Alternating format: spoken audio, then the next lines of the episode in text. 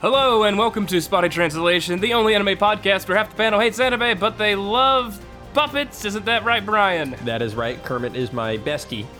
Mm-hmm. I believe that you have used a Kermit the Frog joke at least once before on this. That's you gotta, right. Gonzo you gotta is my up bestie. Your Muppet game, Brian.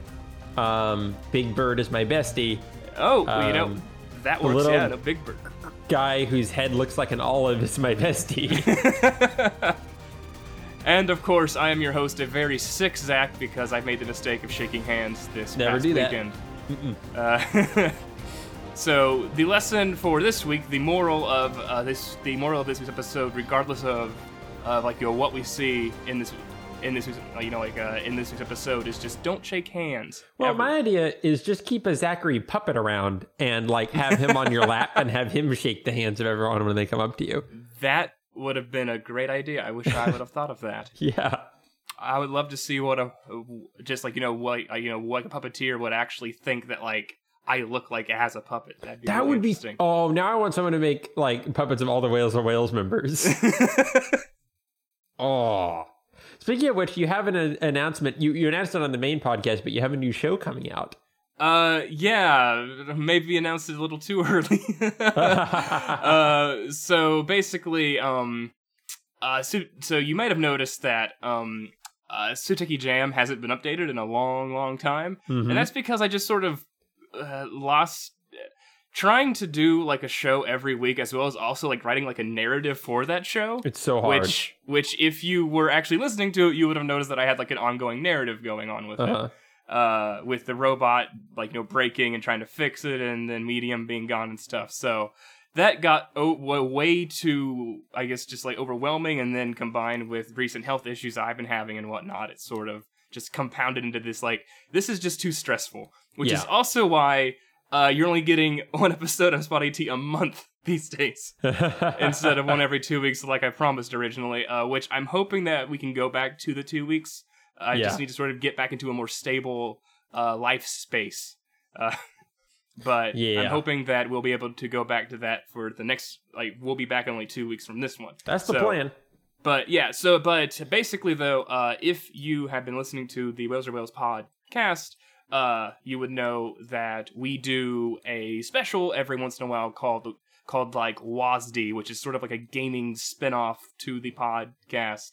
To where it's usually just Cameron and myself just talking about games we've been playing and stuff. But I'm going to be spinning off and I'm going to be taking that into its own show, but it's going to be very different than what WASD is on the main feed. It's going to be a show about this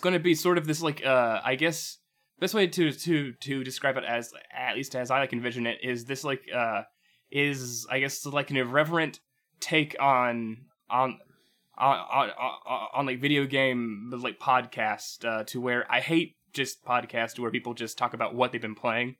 I find this to be just very boring. Yep, we and so that over yeah we have lots of personal experience in doing a podcast about video games for 3 years, and it was the most boring, awful thing. Disembodied Voices was in an extended art piece commentary on the state of video game podcasts. Yeah, so I'm going to turn it into something a little different. It's going to be more fun, and basically, if you actually if you liked Medium Well from my old show, he will be back in this new show. Yeah, that's awesome. I'm looking forward to that. It's going to be it's going to be a big confluence of all the best of, all the worlds, I guess. Just know that if you ever have me on the show, the first thing I'm going to do is say, "So Zach, what have you been playing lately?" And then you're going to kick me off. That actually will work though, because I do have a segment just for that each week. Oh, okay. For those who just desperately need to talk about what they've been playing. You get to say the name of the game, and that's it. You get to say the name of the game. You are not far. Hearthstone. Yeah, exactly. But anyway, let's get right on to it, Brian, because we should have watched episode 10 of the great puppet anime, A Little Boat Fantasy, which I assume that you watched it this week? Yes, I watched episode 10. Awesome! Yes, so we watched episode 10, A Thief's Pride, which this episode is really good. Yeah, I enjoyed this episode a lot. It felt you kind of have to breathe after that last episode. Yes. Well, except when he put the bag on his head where he did not get to breathe for an extended period of time. But other than that. Yes. So let's get into it, which basically we actually cut to before the end of last time. I about said last week. Last time, to where basically Phoenix was basically rampaging through the halls, like burning everybody to get up to Crow and to Bones. And then Bones, of course, they killed Phoenix. But we get to see Young sneaking his way through the halls as Phoenix is murdering everybody left and right, and basically finds that it's actually very convenient to sneak around when basically everybody is dead. Yep. And so, all of which also though I would like to point out that last episode at the end. You did see Young holding a sword covered in blood, and then basically it's like, oh wow, it just happened that he just picked up a random goon's sword which had blood on it. So that was a nice little misdirection there. Yeah. So basically, we cut to the end of last episode to where basically Young is in Crow's room threatening him, to which Crow basically is like, hey, you know what? You could kill me, but you could also help me to steal the guard from Bones. Of course, after all of this, Young would be, pretty, suspicious of, of Crow at this point. But Crow offers the explanation that he actually wants to steal the handle to basically just give it back. To Kingfisher. Yep. To which Young points out that that's not what he told Sharpshooter and Knight in the letters that he sent. To which Crow says that that he only put in the plot to steal the sword in the letters because that was the only way that he could get them to help him. Yep. Because it's revealed a little later on that those two are, granted, you should already know by now that those two are not on the up and up, but yeah, it's revealed even more, that they are not good people. And that basically Crow says that they basically would have taken the first chance to take the sword that they got if he had, and that he had to, to which, at this point, though, Young is actually wondering, what everybody's role is here. To which, basically, he says that Young was basically the insurance in this whole scheme. Because, basically, Sharpshooter and Knight would have basically taken the first chance they got to kill him and then take the sword. But due to Young and them not knowing, who he was, and, especially who he was in relation to Crow... Basically, that made them wary of trying to go after Crow, just in case Young turned out to be this amazing guy. Yeah, exactly. So he's basically just a little piece of misdirection. Yes. Of course, which then he actually does add that he even now in hindsight regrets bringing along Sharpshooter and Knight just. Since Young was able to take care of the Valley of the Dead and the doll all by himself. Yeah, he turned out to be a little more helpful than was expected. Which, of course, there was one little thing in here that I think that you might or might not have missed. To which Crow actually tells Young that he was surprised that Young had mastered such a dreadful sword. Mm-hmm. And that is, that will come up soon. Yeah, I didn't quite know what he meant by that, and I noticed the line, but I wasn't sure of the context. Yeah, to which, he does, also say at this point that, basically, once again, saying that, that Crow has, Crow doesn't want the sword, he just sort of just wants, he just wants to pull one over on Bones. Yeah, this is my favorite part of the episode, where Crow goes into his ostensible motivation, the closest thing to a real motivation we have yet, which is that he's like, okay, I really get my laughs and my yucks by making people who are super prideful, fall on their face. And it turns out that A, villains are way more prideful than heroes, and two, it's way harder to trick them, so it's way more satisfying. Like, virtuous people are way too gullible. So I need to find kind of the toughest marks I can and bring them down to size. And so that's kind of how he just gets his enjoyment. And so he just ends up fighting against villains more often than heroes because of that. Yep. Which basically fits him actually squarely into... Yeah, which actually fits him squarely into the gentleman thief trope. Yep. You're right. Yeah. To which, at this point, though, Young actually leaves the room after Crow tells him not to, but he actually takes... but he actually grabs, like... but he goes to take, like, Kingfisher's sword back to her, as well as some food. To which he gives her her sword and the food. Of course, though, at this point, he tells her basically what's up, what he's going to be doing with Crow, to which she's just like, are you sure that you can trust him? And Young just says, well, you know, if he tries, if he tries to pull an over on me, I'll just kill him. Yeah, Young's pretty naive. If he thinks that, like, I don't know. I feel like if Crow was trying to pull one over on him, he would not get killed. And he would find some way to, like, you know, escape, as he always does. Yeah. To which then we cut to Crow and Bones, basically at, once again, at dinner, finalizing the deal, to where the deal is basically that Bones is going to arrange to have all the gold down at the foot of the mountain in 2 wagons. And then basically from there, Crow will, Crow will personally walk Bones over to where they have hidden the guard at the temple, to where they were going to meet his master, but instead met up, with Phoenix. Yep.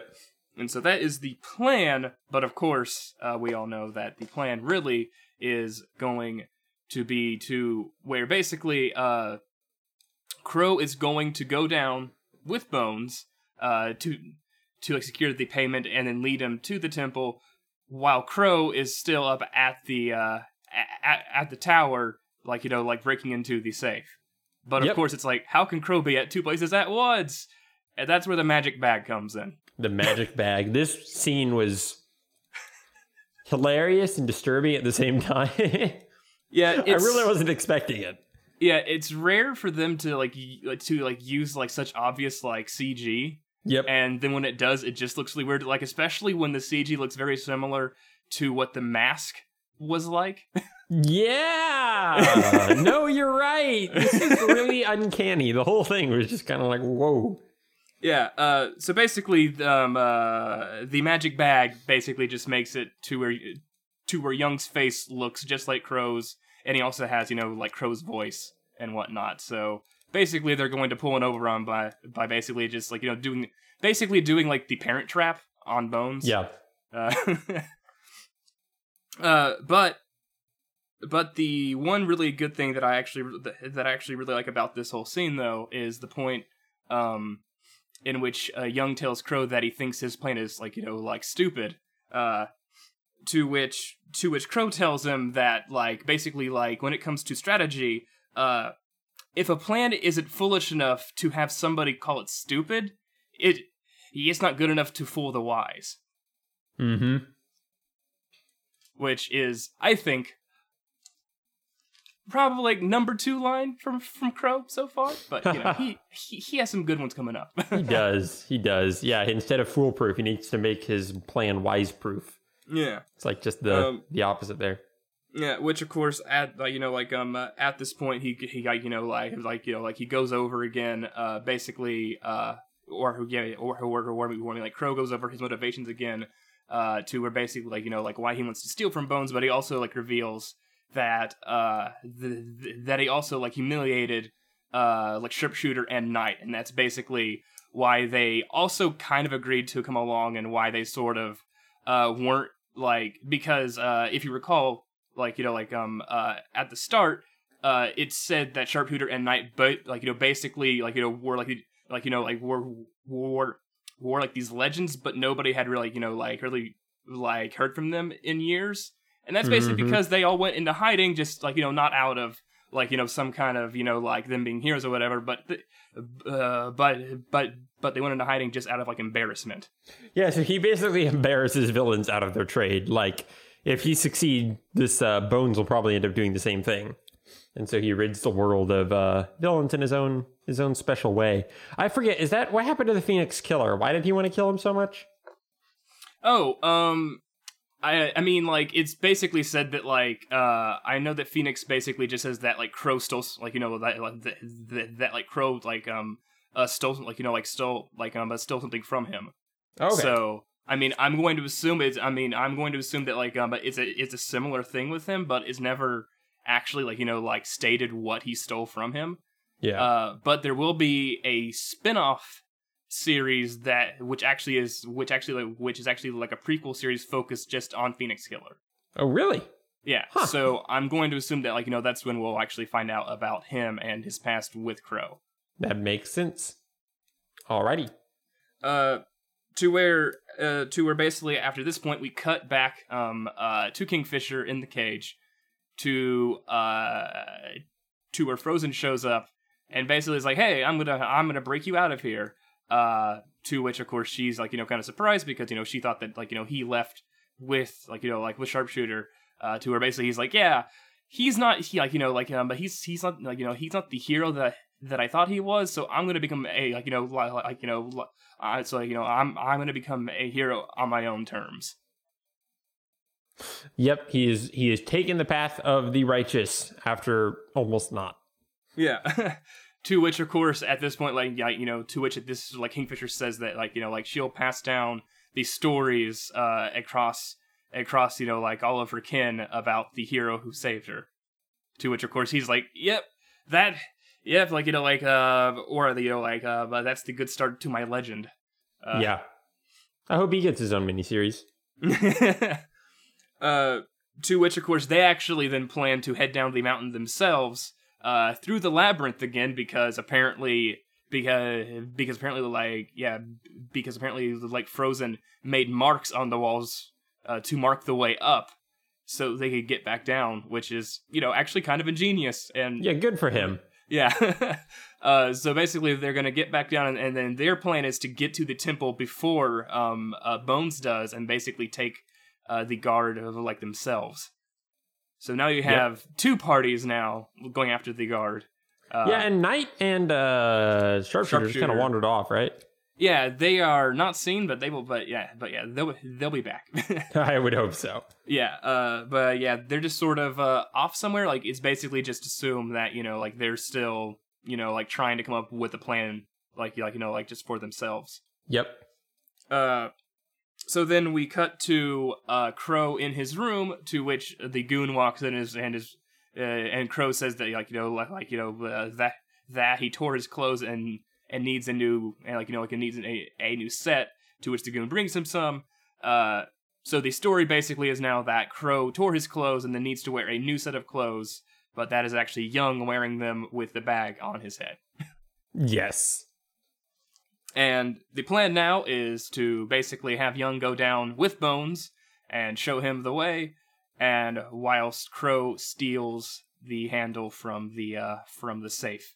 And that's where we ended, with Young, like, disguised as Crow, walking up onto the terrace where, like, with Bones about to leave to go down the mountain. Yep, that's pretty much it. And we only have how many episodes left? We have three episodes left. Yeah, 3 episodes. Yeah. Cool. Yeah, this episode is definitely more of a slow-paced, kind of downbeat one after kind of the intense action of the last one. And I feel with Phoenix Killer finally out of the picture, like, I think what's kind of surprising about this plot up until this, or at this point, is how, like,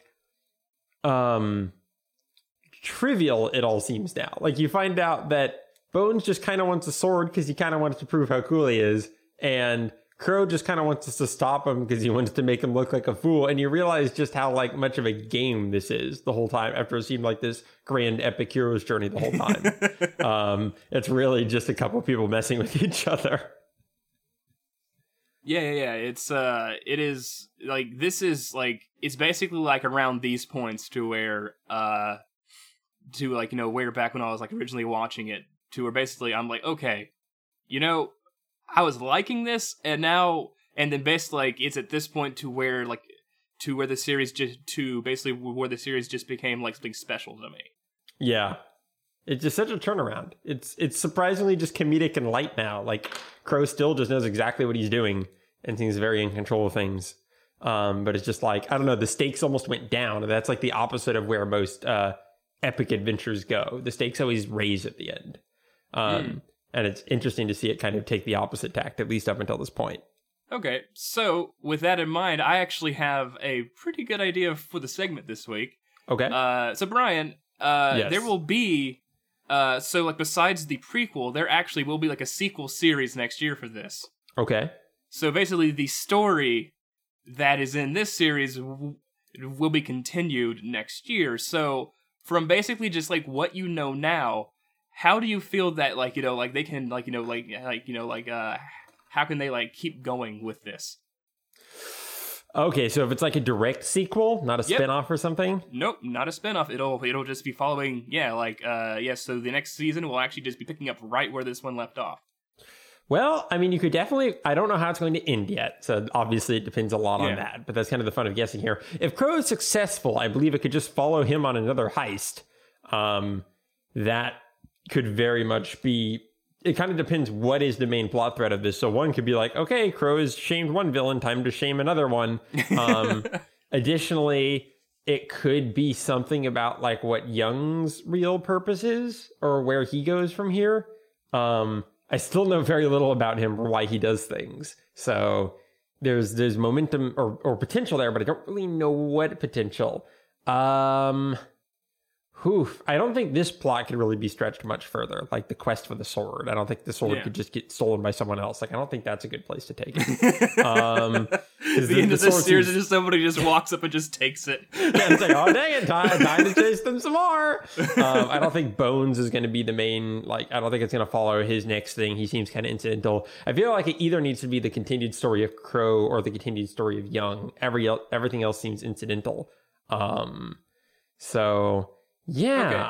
I'm not sure. So, what are your thoughts? So, and like, which actually, like, you know, like you actually bring up a like, you know, like a good point. Basically, as in like, you know, like as in like, you know, like you know, like this story, like, you know, like, but if it is to continue, it has to follow either Crow or Young. Uh huh. So, I will say that you're not wrong. But I do want to know like which one would you want to follow more? I think I would rather follow Young kind of stumble himself into another scenario. I kind of like that type of storytelling of like the wanderer who kind of runs across a bunch of different things. I would almost like Young to just keep his wandering and run across an entire different cast of characters in the next season. Okay. I think that would be a really interesting tack to take and just have to figure out a whole other kind of thing going on. So I think that might be my preference just because I feel like there's more unexplored stuff there with him. But I mean, I would be all for Crow doing another caper or maybe figuring like, okay, maybe I need to find something more meaningful to do with my life and try something else. I think there's room there as well. Yes. Granted, we still don't know who Crow is going to become. Who would you prefer? Well, despite me actually knowing, you know, I actually think that I actually do like, you know, like agree with you in terms of that. I do feel that because like, you know, Crow at this point, I mean, I don't want to say that like, you know, Crow doesn't, you know, like reveal more a, like, you know, like about himself even more later on. Uh-huh. But I mean, he is sort of, you know, like a known quantity at, like, you know, like, at this point. Yeah. In the series whereas and Young is still like, you know, sort of the like Young at this point is not some like he's not a blank page, but he just sort of has like a sentence so far. Yeah, he hasn't had a soliloquy, right? Everyone else had? Nope. Not yet. Yeah. And I will tell you that he gets his I actually do believe that his is in the very last episode.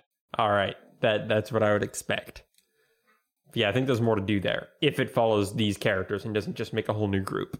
I think Young would be the the connecting piece. Yeah. Or they could do it about that guy who gave him bread and ran away.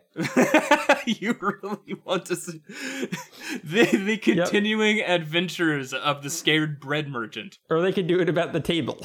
That he cut. Yeah.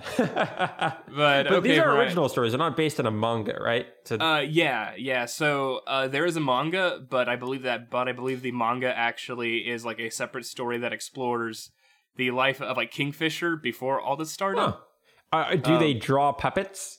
No. They're drawn in a very like Bishonen kind of style, which basically they're drawn in like a very like pretty boy style. Like, is that to like, ask what sort of like means? Yeah, so. Yeah. It basically just means like a beautiful boy.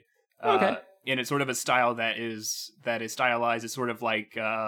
Like long limbs, long thin faces, the eyes and the eyes are like always sparkling. Yep. Okay. That sounds like a cool style. Yeah. Not quite as good as puppets, but yeah. No. Yeah.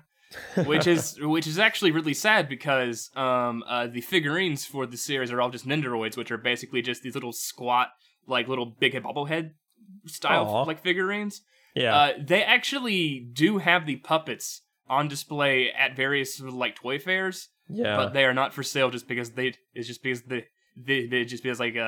cost way too much. Yeah, there's a surprising amount of like merchandising and spin-off series and stuff around this. I thought it would be smaller than that. Yeah. It's not like hugely popular, but it's certainly like popular like enough. To get like more stuff made. It's certainly not like it's not like a cheap thing for them to make. But yeah, do you have any merchandising? No, because all I can really get are just the Nendoroid figurines, and I just think that they're ugly. Yeah, that's fair. Yeah, so basically the dream is to one day get enough money to where I could possibly talk them into selling me one of the puppets. Oh my gosh, which one would you buy? I probably would either get the Phoenix Killer or the Crow, just because those two are just like, those two just like look the best. Oh yeah, Crow's design is wonderful. So good choices. Yeah, so I believe that we've now moved on to the haikus, right? Well, no, I'm not doing haikus anymore because we aren't introducing characters anymore. Right. Yeah. But I do have the Crow meter, whether I think he's on their side or not. Okay, Crow meter, right? So at this point, I am gonna go with the fact that he's on the up and up. I think he's telling the truth at this point. Okay. So I think he's actually planning to return the sword, and I think his stated motivations are his real motivations. So that's what I'm going to go with. We'll see if I'm proven horribly wrong and if he outwits even me. Yeah. And of course, I will also give everybody the anime recommendation of the week, month, 2 weeks, because we have now begun the we've now begun the like fall season. Mm-hmm. There's a bunch of new stuff, and I would suggest that like people check out like The Ancient Magus Bride, which is super phenomenal. Actually, Brian, I actually think that like you would like this quite a bit. Are there puppets?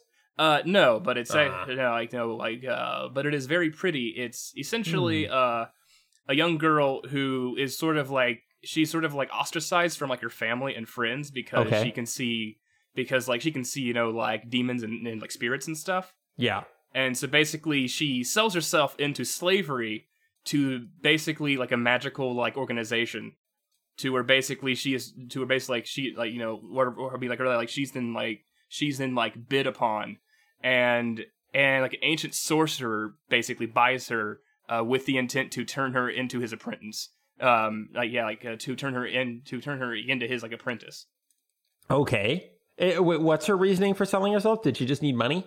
No, it's just that basically her parents are dead, and like, and then basically, and then she was just sort of like shipped around various uncles and aunts, and basically, like nobody wanted her, so basically she's just like, it's better to be owned by somebody and at least like, be wanted by somebody than to live with these people. That's fascinating. So how far into it are you? I'm only the first two episodes, but I have read up through volume 6 of the manga, so... Okay, so you know it's going good places. Yes, yes, it's very, very good, and it also has my... So it also has the two things that I love and hate the most in this world. Okay. So it has a... So basically, like, one of these spirits is basically just like a giant salamander that basically acts... That basically just acts like a dog, and it just sort of, like, you know, crawls up around her and like, you know, looks at her face. Do you hate salamanders? No, I absolutely, no, like, I love salamanders. Like, yeah, like, okay. I mean, I, you know, like, that part I actually love a lot. Like, okay. It's just this super cute salamander that just walks around and basically is like a dog for her. It sounds delightful. Yeah. The thing that I hate is that the mailman is a centaur. You hate centaurs. I hate centaurs. Huh. And it just kind of messes with me that the mailman is a centaur. Yeah, centaurs are pretty weird, aren't they? Yeah, I absolutely hate them. Yeah, you're right. And I just have pretty bad. Yeah, I just have this weird thing that just, like, in every fantasy thing that I read, if a centaur shows up, I'm just like, ooh, I just hate you. I've learned that centaurs are better than the alternative. I remember I owned this old book that had, like, a bunch of different Star Wars characters in it, and, like, pictures of them, and it was like the expanded universe of Star Wars, and there was this one character that was like this completely rebel pilot. He was wearing, like, you know, the orange rebel pilot flight suit and completely looked normal human, except his face was a horse head. I don't know what expanded universe thing that was from or why it existed, but it freaks me out. A normal human with the head of a horse is even more terrifying than a centaur. That is awesome. I absolutely love that. Okay. But okay, with that out of the way, though, once again, thank you, Brian. You're welcome. Thank you for giving me 30 minutes of your time once again this month. And hopefully we'll be back to 2 weeks our fortnightly schedule. Yes. Hopefully we'll be able to get right back on that, because I do want to hopefully try to have this finished before the end of the year. I think we can do that. Yeah. And if we don't, well, sorry. And, of course, I've been your host, Zach, and this has been Spotty Translation. May your translations always be Spotty. Kunachiwa.